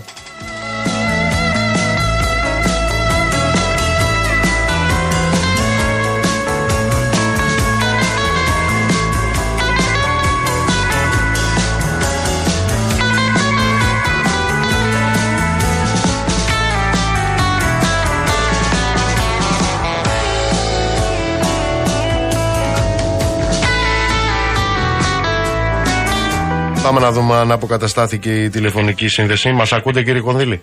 Σας ακούω, κύριε Κονδύλη. Ωραία. Λοιπόν, μας λέγατε ότι έχουμε μία έχουμε μία υποχρηματοδότηση για τα 12-13 τελευταία χρόνια που ξεπερνάει τα 6 δισεκατομμύρια. Τα 6 δισεκατομμύρια ευρώ είναι, αυτό σημαίνει, κύριε Μπογιόπουλε, πρακτικά, είναι σαν τα τελευταία 12 χρόνια να ξεχάσαμε να δώσουμε χρήματα τον κρατικό προϋπολογισμό για 3 με 3,5 χρόνια. Και αυτή η χρόνια υποχρηματοδότηση, εξηγεί αυτές τις εικόνες εγκατάλειψης που βλέπουμε στις υποδομές των δημόσιων ΑΕΗ. Φοιτητές να στιβάζονται σε αίθουσες, να πέφτουν κατά καιρούς και από τα περβάσια. Αυτή την εικόνα εγκατάλειψης σε οτιδήποτε αφορά τη φοιτητική μέριμνα, φοιτητικές λέσχες, φοιτητικές εστίες. Ενδεικτικά να σας πω ότι στο Αριστοτέλειο Πανεπιστήμιο Θεσσαλονίκης, το συνδικαλιστικό όργανο των μελών ΔΕΠΟΕΣΔΕΠ του ΑΠΙΘΙΤΑ, πριν μερικούς μήνες, είχε αναδείξει το ζήτημα της αντισυσμικής θωράκισης του Αριστοτελείου Πανεπιστημίου, λέγοντας ότι από το 2002 το 40% του κτηριακού δυναμικού του ΑΠΙΘΙΤΑ είχε κριθεί ως κτηριακό δυναμικό, το οποίο λειτουργούσε σε συνθήκες σεισμικής επικινδυνότητας. 20 χρόνια τώρα εκκρεμεί ακόμη ο δεύτερος και τρίτος βαθμός αντισυσμικού ελέγχου, και αυτό γιατί δεν υπάρχουν τα χρήματα να γίνουν οι μελέτες και αντίστοιχες παρεμβάσεις για την αντισυσμική θωράκιση του μεγαλύτερου πανεπιστημίου της χώρας, το οποίο φοιτούν 50.000 φοιτητές και το οποίο είναι αθωράκιστο αντισυσμικά και αντιπλημμυρικά κτλ. Αυτή είναι η διαδικασία της παθητικής ιδιωτικοποίησης. Είναι η διαδικασία η οποία δημιουργεί, υποστελεχώνει, απαξιώνει, κατασυκοφαντεί, δυστεραίνει τη λειτουργία του δημοσίου, έτσι ώστε να δημιουργήσει ικανό χώρο για την λειτουργία του ιδιωτικού. Όταν αυτή είναι η κατάσταση σε ό,τι αφορά τα δημόσια πανεπιστήμια, αυτό πώς αντανακλάται στα ιδιωτικά κολέγια, κύριε Κονδύλη? Να σας πω τώρα, τα ιδιωτικά κολέγια παρέχουν μεταλλικιακή εκπαίδευση. Αυτό το οποίο ισχυρίζεται τώρα η κυβέρνηση είναι ότι με τα ιδιωτικά πανεπιστήμια θα επιχειρήσει να επιλύσει τα προβλήματα τα οποία δια του ανταγωνισμού, θα επιχειρήσει να λύσει τα προβλήματα τα οποία υπάρχουν στα δημόσια πανεπιστήμια. Το οποίο είναι ένα καινοφανές επιχείρημα, το οποίο δεν αντέχει στην κριτική, κύριε Μπογιόπουλε. Δηλαδή δεν μπορώ να κατανοήσω πώς η λειτουργία ιδιωτικών κολεγίων ή ιδιωτικών πανεπιστημίων θα αποκαταστήσει τις 8.000 θέσεις εκπαιδευτικού προσωπικού της χαμένης της τελευταίας 12ετίας, θα αποκαταστήσει τα 6 δις της χαμένης δημόσιας χρηματοδότησης ή θα αποκαταστήσει τις 2.000 χαμένες θέσεις μελών ΔΕΠ. Αντιθέτως, αυτό το οποίο λέει η κοινή λογική είναι ότι η λειτουργία των ιδιωτικών κολεγίων και τώρα των ιδιωτικών πανεπιστημίων θα εντείνει, θα πολλαπλασιάσει αυτά τα προβλήματα. Και να σας πω δύο παραδείγματα. Το πρώτο και προφανές είναι ότι η λειτουργία ιδιωτικών πανεπιστημίων, εάν και εφόσον αυτή προχωρήσει, διότι υπάρχει και ο λαϊκός παράγοντας, ο οποίος ελπίζουμε ότι θα μιλήσει, θα φρενάρει αυτές τις εξελίξεις. Αλλά σε κάθε περίπτωση, το πρώτο πράγμα το οποίο θα γίνει είναι αυτό που ονομάζουμε internal brain drain, δηλαδή την εσωτερική φυγή εγκεφάλων. Θα δούμε και τις προβλέψεις του νομοσχεδίου, αλλά αυτό που αναμένει κανείς είναι μια εσωτερική μετακίνηση μελών ΔΕΠ από το δημόσιο στον ιδιωτικό τομέα. Η υποστελέχωση του δημοσίου όχι μόνο δεν θα διορθωθεί, θα ενταθεί ακόμη περισσότερο. Δεύτερον, είναι προφανές και ήδη το διαφαίνεται ότι πέραν της ελάχιστης βάσης αγωγής και τώρα μέσω του εθνικού απολυτηρίου θα αυστηροποιηθούν ακόμη περισσότερο τα κριτήρια εισαγωγής στα δημόσια ΑΕΗ, συρρυκνώνοντας τον αριθμό των εισακταίων φοιτητών, οδηγώντας σε κλείσιμο και συγχωνεύσεις μια σειρά από τμήματα, εκ νέου στο να δημιουργήσει ικανό χώρο για τη λειτουργία των ιδιωτικών πανεπιστημίων. Και να σας πω και κάτι και να κλείσω με αυτό, κύριε Μπογιόπουλε. Δεν χρειάζεται να πάμε μακριά. Και οι φοιτητές και οι διδάσκοντες και οι εργαζόμενοι στα πανεπιστήμια έχουμε εμπειρία και ξέρουμε ότι η ιδιωτικοποίηση δεν ενισχύει το δημόσιο. Ενδεικτικό παράδειγμα είναι η περίπτωση των μεταπτυχιακών με δίδακτρα. Δημιουργήθηκαν τα μεταπτυχιακά με δίδακτρα, δηλαδή η ιδιωτικοποίηση της μεταπτυχιακής εκπαίδευσης στα δημόσια ΑΕΗ, προκειμένου να αποκτήσει έσοδα, αυτή ήταν η υπόσχεση, να αποκτήσει έσοδα το δημόσιο πανεπιστήμιο, προκειμένου να στηριχτούν τα δημόσια, τα δωρεάν μεταπτυχιακά που λειτουργούσαν στα ανώτατα εκπαιδευτικά ιδρύματα. Αν δείτε τη διαχρονική πορεία των ιδιωτικών μεταπτυχιακών στα δημόσια ΑΕΗ, εκτινάχθηκε ο αριθμός τους και την ίδια στιγμή τα δωρεάν μεταπτυχιακά κλείνουν το ένα μετά το άλλο και αυτά τα οποία επιβιώνουν ακόμη και σήμερα, επιβιώνουν, και το λέω με τα λόγου γνώσης, επιβιώνουν με μηδενική χρηματοδότηση χάρη στο μεράκι, το φιλότιμο και την αγάπη των διδασκόντων τους στο αντικείμενο το οποίο διδάσκουν. Με την ευκαιρία ότι είστε μαζί μας, θέλω να σας θέσω 2-3 ερωτήματα, κύριε Κονδύλη, ως πανεπιστημιακός. Υπάρχει το επιχείρημα της κυβέρνησης, και όχι μόνο, γιατί είναι διακομματική αυτή η σύμπραξη να προσπεραστεί το άρθρο 16 του συντάγματος, ότι υπάρχει μια πραγματικότητα, Έλληνες φεύγουν στο εξωτερικό να σπουδάσουν, γιατί λοιπόν να μην τους κρατήσουμε εδώ? Τι απαντάτε? Ναι. Ξέρετε, δεν αφορά μόνο την παιδεία αυτό, αφορά κάθε μορφής ιδιωτικοποίηση. Όταν κανείς προπαγανδίζει την ιδιωτικοποίηση, δίνει μία υπόσχεση. Οι Αγγλοσάξονες τη λένε the free lunch promise. Θα σου φτιάξω δρόμους, θα σου φτιάξω νοσοκομεία, θα σου φτιάξω πανεπιστήμια. Αυτό που ξεχνάει να πει είναι ότι όλες αυτές τις νέες υποδομές που θα μου φτιάξει ο ιδιωτικός τομέας θα τις πληρώσω και θα τις πληρώσω πανάκριβα. Κοιτάω το μέσο όρο των διδάκτρων στα ιδιωτικά πανεπιστήμια της Ευρώπης. Στη Γαλλία, κοίταζα σήμερα, στα ιδιωτικά πανεπιστήμια της Γαλλίας, κατά μέσο όρο τα δίδακτρα είναι της τάξης του 9.000 έως 15.000 ευρώ ετησίως. Στην πολυδιαφημιζόμενη Κύπρο, 6.000 έως 13.000 ευρώ ετησίως. Στη Μεγάλη Βρετανία, 10.000 έως 25.000 ευρώ ετησίως.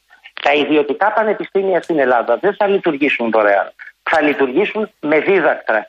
Και πραγματικά αναρωτιέται κανείς ποια λαϊκή οικογένεια έχει 30.000 έως 80.000 ευρώ συνολικά για να δώσει μόνο για δίδακτρα για να σπουδάσει το παιδί της σε ιδιωτικό πανεπιστήμιο.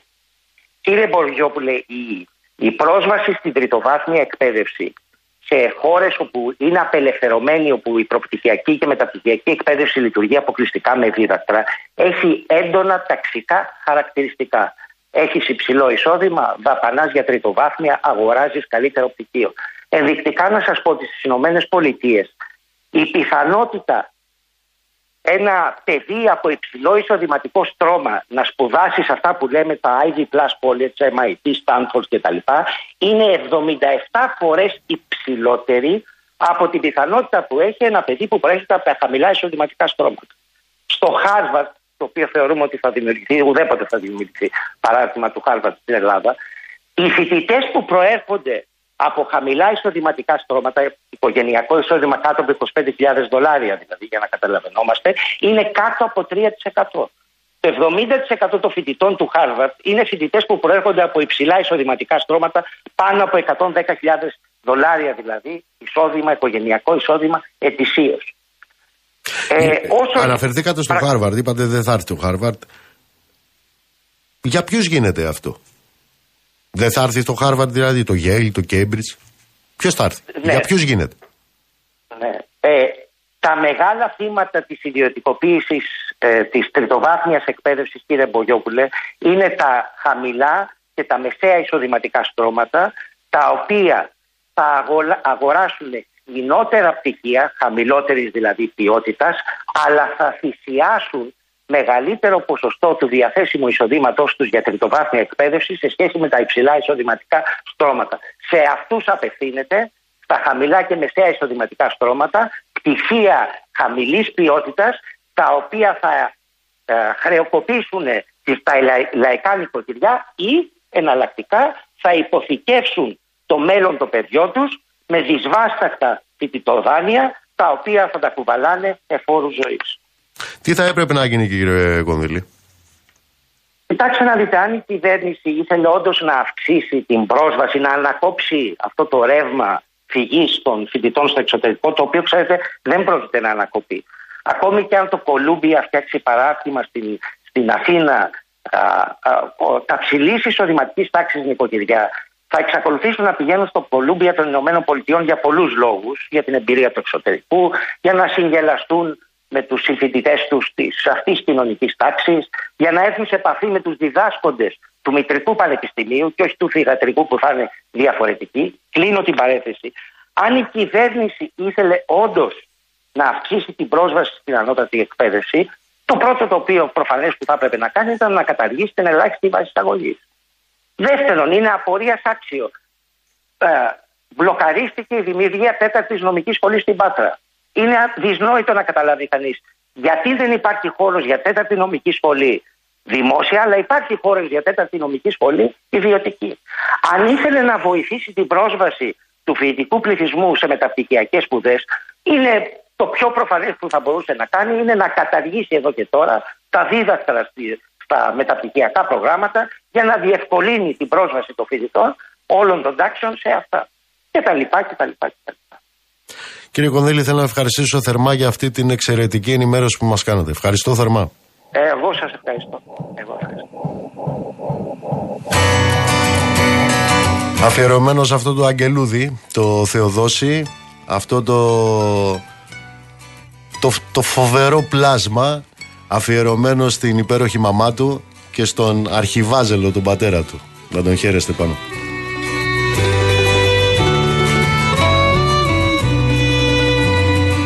Στα χεράκια σου σπάω, κάνω τι θέλεις, εγώ θα είμαι εδώ. Δίπλα σου ξαγρυπνάω, στο πρώτο κλάμα σου θα σκοτωθώ.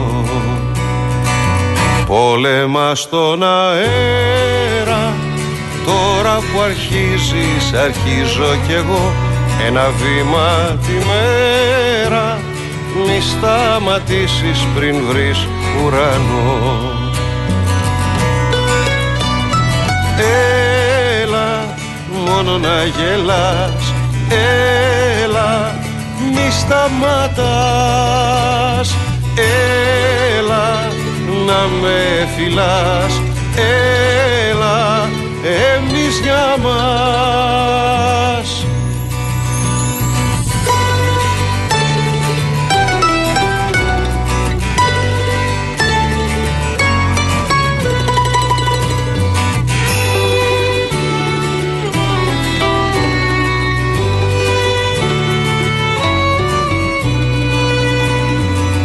Σας κοιτάζω και ελπίζω ελπίζω μία ματιά σας να πέσει κι εδώ.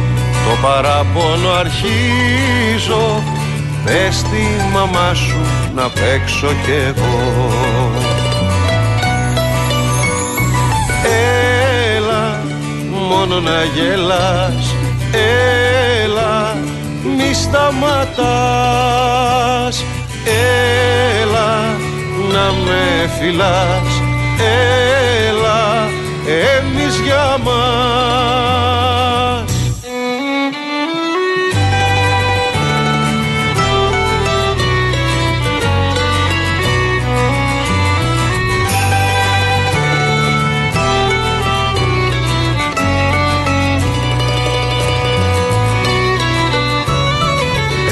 Έλα μόνο να γελάς, έλα μη σταματάς, έλα να με φιλάς, έλα εμείς για μας. Και το έχω υποσχεθεί, αρχιβάζελε, το παιδί είναι ακόμα μικρό, είναι 3. Εκεί κατά τα 5 θα αρχίσει η εκπαίδευσή του να γίνει Ολυμπιακάρα.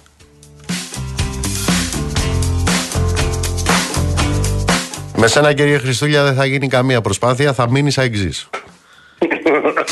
Καλησπέρα, Νίκο. Τι γίνεται, Μίτσο μου?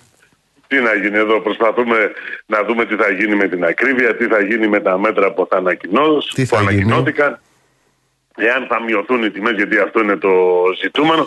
Άκου να δεις, τα 4 μέτρα λίγο πολύ τα γνωρίζεις, τα έχεις πει και στους φίλους και στις φίλες που σε ακούν καθημερινά. Ναι, μπαρούφες, αυτό έχω πει.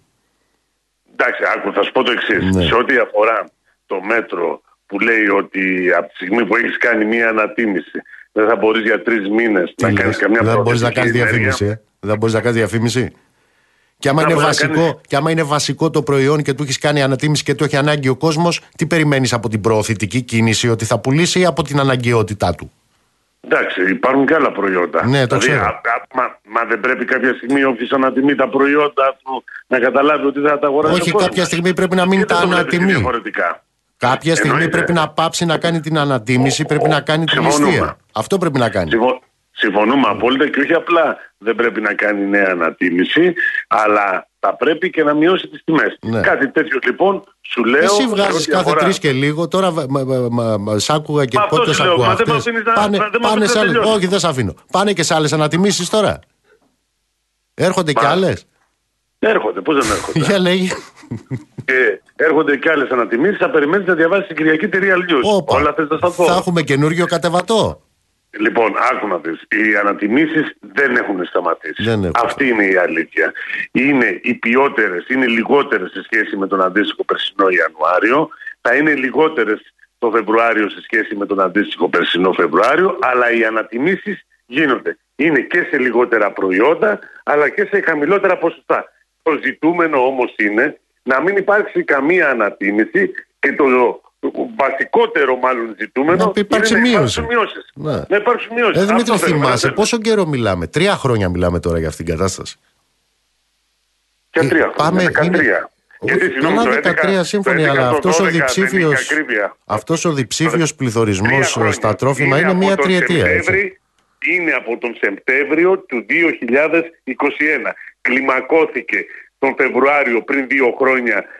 Τώρα σε ένα μήνα κλείνουμε 2 χρόνια που υπάρχει ο πόλεμος στην Ουκρανία, και τα τελευταία ουσιαστικά 2,5 χρόνια έχουμε αρκετά υψηλό πληθωρισμό.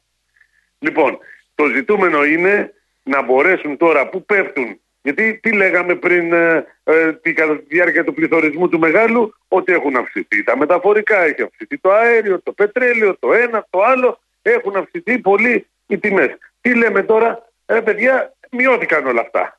Γιατί δεν μειώνονται αντίστοιχα και οι τιμές? Αυτό ζητάει ο κόσμος, να μειωθούν οι τιμές. Τώρα, σε ό,τι αφορά τα μέτρα που ανακοινώθηκαν χθες από το Υπουργείο Ανάπτυξης, εγώ θεωρώ ότι το μέτρο που θα απαγορεύει σε όποιον ανατιμά τα προϊόντα του να προχωρά σε εκτός και προσφορές, θα το σκεφτεί, θέλω να πιστεύω, 2 και 3 φορές. Άκου να δεις, Νίκο, τα καλά μέτρα φαίνονται εκ του αποτελέσματος. Εάν εντός του Μαρτίου, που ουσιαστικά εκεί θα δούμε αν θα μειωθούν οι τιμές, γιατί για τα υπόλοιπα μέτρα που ανακοινώθηκαν χθες, ό,τι είναι να γίνει, θα γίνει το Μάρτιο. Γιατί θα δοθεί και μια περίοδος χάριτος, μέχρι να προσαρμοστούν όλοι στα νέα δεδομένα.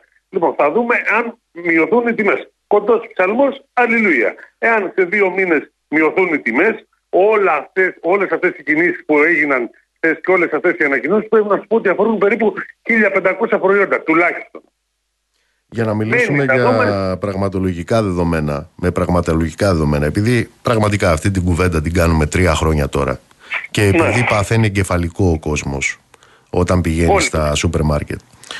Είχαμε τα καλάθια καπαμά και τα χωρίς καπαμά, είχαμε τα πας, είχαμε τα διάφορα.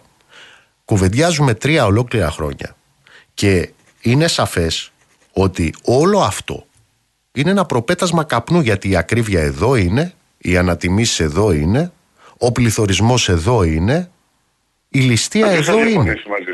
Ποιος θα διαφωνήσει. Καταρχάς, από τη στιγμή που λαμβάνονται συνεχώς νέα μέτρα, να πει ότι τα προηγούμενα που έχουν πάρθει δεν είναι επαρκή. Τελεία, παύλα. Αυτό λοιπόν το οποίο μάλλον προκύπτει ως συμπέρασμα, το οποίο δεν μπορεί να τεθεί σε αμφισβήτηση, είναι ότι όσο δεν αντιμετωπίσει τις αιτίες που προκαλούν τις ανατιμήσεις και τη ληστεία, δεν μπορεί να έχεις διαφορετικό αποτέλεσμα όταν στις ίδιες συνθήκες κάνεις περίπου τα ίδια πράγματα, δεν μπορεί να περιμένεις άλλο αποτέλεσμα. Τώρα, για να είμαστε δίκαιοι, τώρα με τα μέτρα που ανακοινώθηκαν χθες, είναι η πρώτη φορά, και καλύπτω αυτό το ρεπορτάζ, το ξέρεις, 26 χρόνια, που επιχειρείται να υπάρξει μεγαλύτερη διαφάνεια σε εμπορικές συναλλαγές ανάμεσα στις εταιρείες.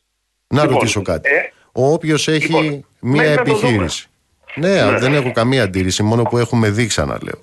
Και στην πορεία του να δούμε τι θα γίνει, αυτό το οποίο γίνεται είναι η φτωχοποίηση να μεγαλώνει. Ερώτηση. Έχεις μία επιχείρηση. Ο τρόπος με τον οποίο δηλώνεις το λειτουργικό σου κόστος είναι ελέγξιμο. Εκεί πρέπει λοιπόν να έχει τα στοιχεία ο ελεγκτικός μηχανισμός του κράτους, διότι αν έρθει η εταιρεία Μπογιόπουλος και πει ότι εγώ, παιδιά, εσείς λέτε ότι έχω λειτουργικό κόστος 30%, εγώ σας λέω ότι έχω 70%. Λοιπόν, συν 7 το εμπορικό κέρδος, 77% θα είναι το μου κέρδος. Κατάλαβες. Το ζητούμενο είναι να υπάρξει εκεί έλεγχος. Σε όλα τα μέτρα που ανακοινώθηκαν χθες, εάν δεν γίνουν έλεγχοι, θα είναι μία τρύπα στο νερό. Σε κάθε περίπτωση, μένει να δούμε, και αύριο πρέπει να σου πω, Παρασκευή αναμένεται να ανακοινωθεί και ο πληθωρισμός του Δεκεμβρίου. Να θυμίσω ότι ο πληθωρισμός του Νοεμβρίου στα τρόφιμα ήταν στο 9%, αρκετά υψηλός. Μένει να δούμε και αύριο τις τιμές, να δούμε τι γίνεται, διότι εδώ έχουμε συγκεκριμένα προϊόντα, και αυτό είναι που με ενοχλεί πάρα πολύ, συγκεκριμένα προϊόντα καθημερινής ανάγκης, τα οποία εμείς εδώ στην Ελλάδα τα πληρώνουμε πολύ ακριβότερα σε σχέση με άλλες χώρες του εξωτερικού. Και δεν είναι δικά μου στοιχεία αυτά, είναι στοιχεία επίσημων ερευνών, που τα στοιχεία των ερευνών αυτών τα αποδεικνύουν αυτά που λέω. Δημήτρη μου, ευχαριστώ. Εγώ ευχαριστώ.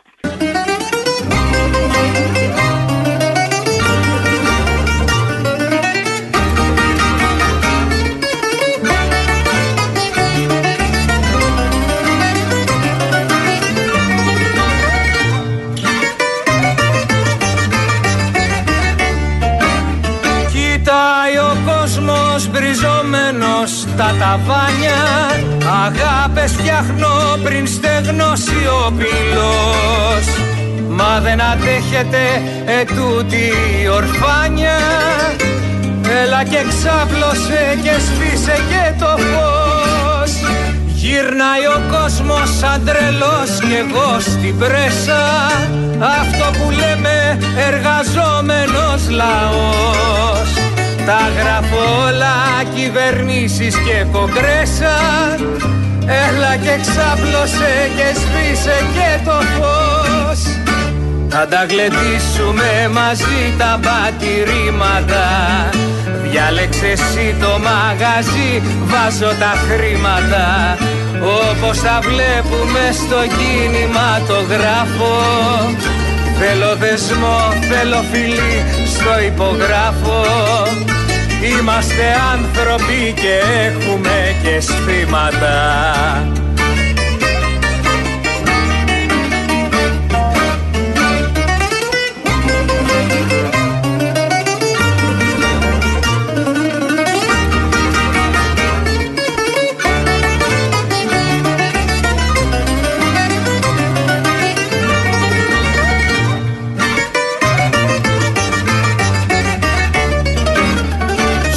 Φιατάκι μου χωράνε μόνο δύο και στο πατίνι μου το λουξ μονάχα εγώ. Διάλεξε όχι μαγκαζόν ρε θηρίο, εσένα θέλω στη ζωή μου αρχηγό. Θα τα γλεντήσουμε μαζί τα πατηρήματα, διάλεξε εσύ το μαγαζί, βάζω τα χρήματα.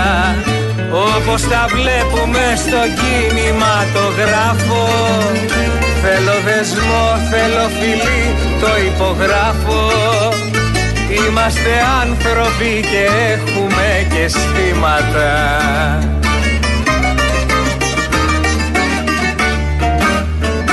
Θα τα γλεντήσουμε μαζί τα πατηρήματα, διάλεξε εσύ το μαγαζί, βάζω τα χρήματα. Όπως τα βλέπουμε στο κινηματογράφο, θέλω δεσμό, θέλω φιλί, το υπογράφω. Είμαστε άνθρωποι και έχουμε και αισθήματα. Να στείλω πολλούς χαιρετισμούς στον Ανίβα, στο Χαράλαμπο, να σε καλά Χαράλαμπε, χαιρετισμούς στο Δήμο και τον Αναστάση, στον Κωνσταντή και στο Γιάννη από το Ήλιον. Ορέστη μου να είσαι καλά, χαιρετίσματα στη Σταυρούλα και σε όλα τα παιδιά που μας ακούνε από το YouTube του ημεροδρόμου. Καλό τιμόνι Γιώργο, ο Γιώργος μας ακούει από την Ιταλία. Αν μην ξεχάσω, ο κύριος Πρωθυπουργός σήμερα είπε ότι δύο από τις βασικές κυβερνητικές προτεραιότητες του είναι η υγεία και ο αθλητισμός. Σε ό,τι αφορά την υγεία τα ξέρουμε, τα λέμε κάθε μέρα. Αν να σας πω ότι σήμερα που έκανε τη δήλωση αυτή ο κ. Πρωθυπουργός, ένα από τα μεγαλύτερα νοσοκομεία της χώρας, στο Ρίο, η εφημερίδα από Τετάρτη μέχρι σήμερα Πέμπτη το πρωί βγήκε με 41 ασθενείς στα Ράτζα. Και μιλάμε για ασθενείς με ογκολογικό πρόβλημα, ένας ακόμα και διασωληνωμένος ασθενής στο Ράτζο, 41 τα Ράτζα. Κατά τα άλλα, η προσπάθεια ωραιοποίησης συνεχίζεται. Α, όσο για τον αθλητισμό το ξέρουμε, από το στέγαστρο Καλατράβα μέχρι τα υπέροχα του ελληνικού ποδοσφαίρου.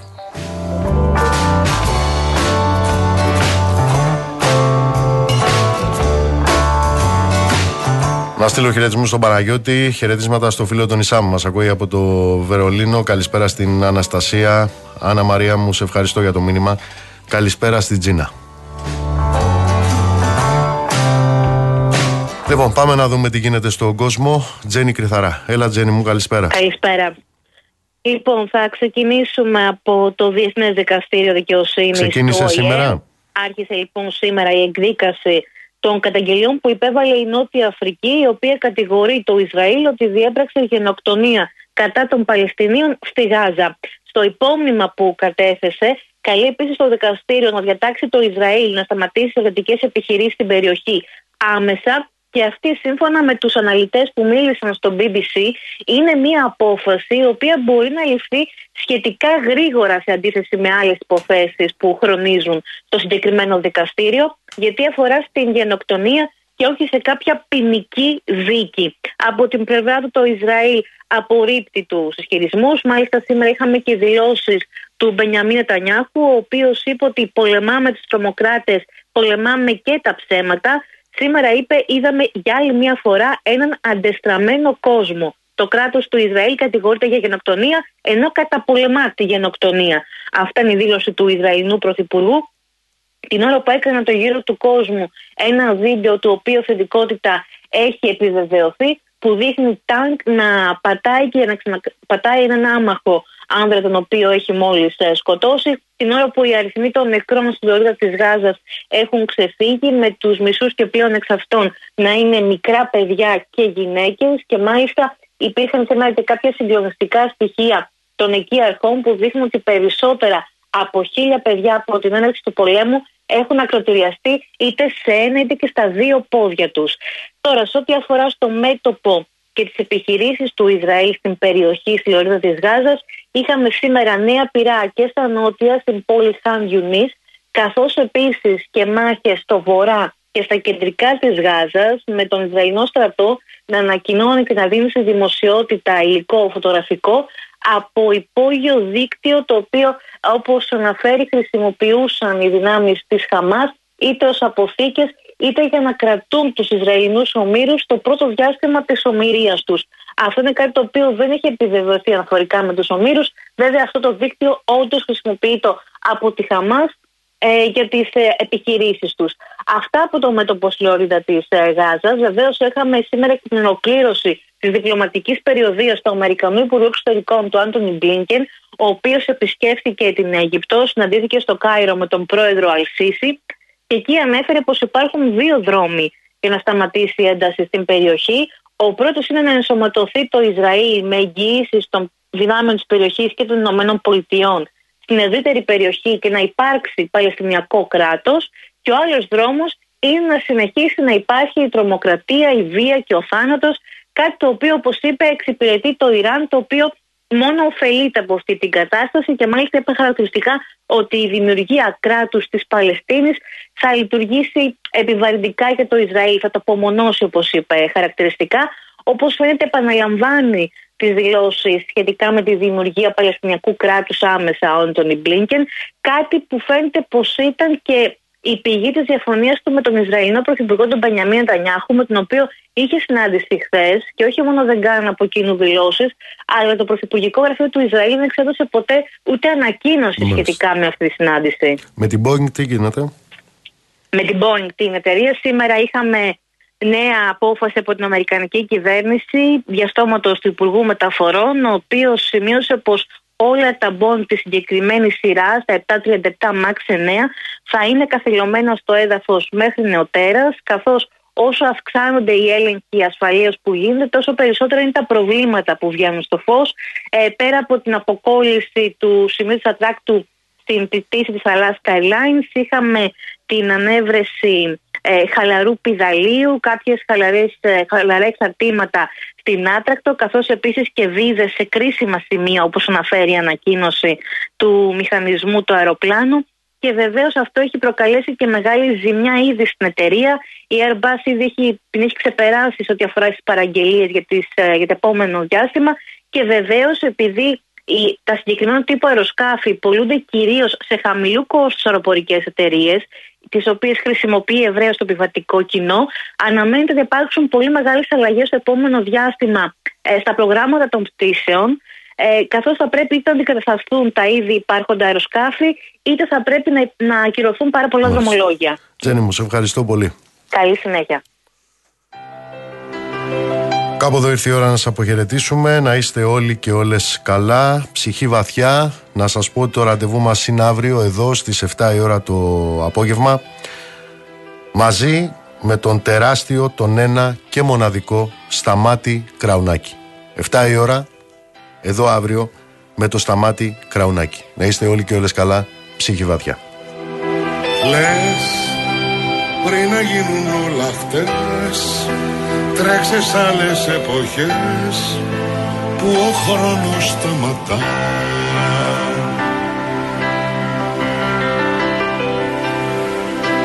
Θες να σκορπίσεις τις σκιές της ψυχής οι εκδρομές, να έχουν δάκρυ τη χαρά.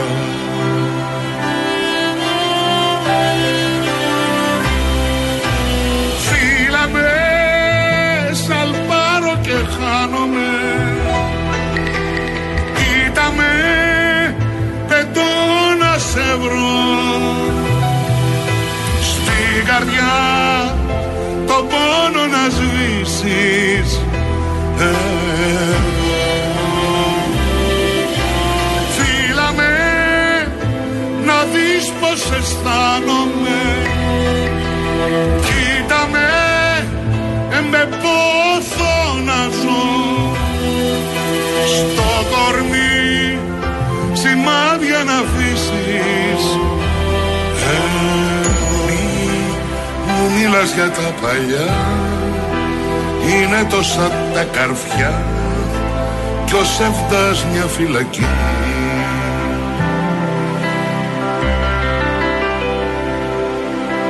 Να ξεκλειδώσεις τα κελιά κι ύστερα σαν ζωγραφιά να φουντώσει η γιορτή.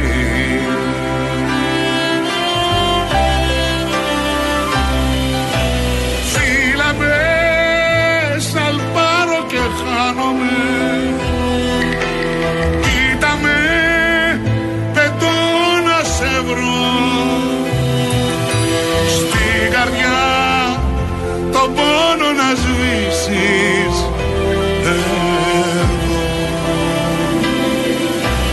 Φύλαμε, να δεις πως αισθάνομαι. Κοίτα με, με πόθο να ζω. Στο κορμί σημάδια να αφήσεις.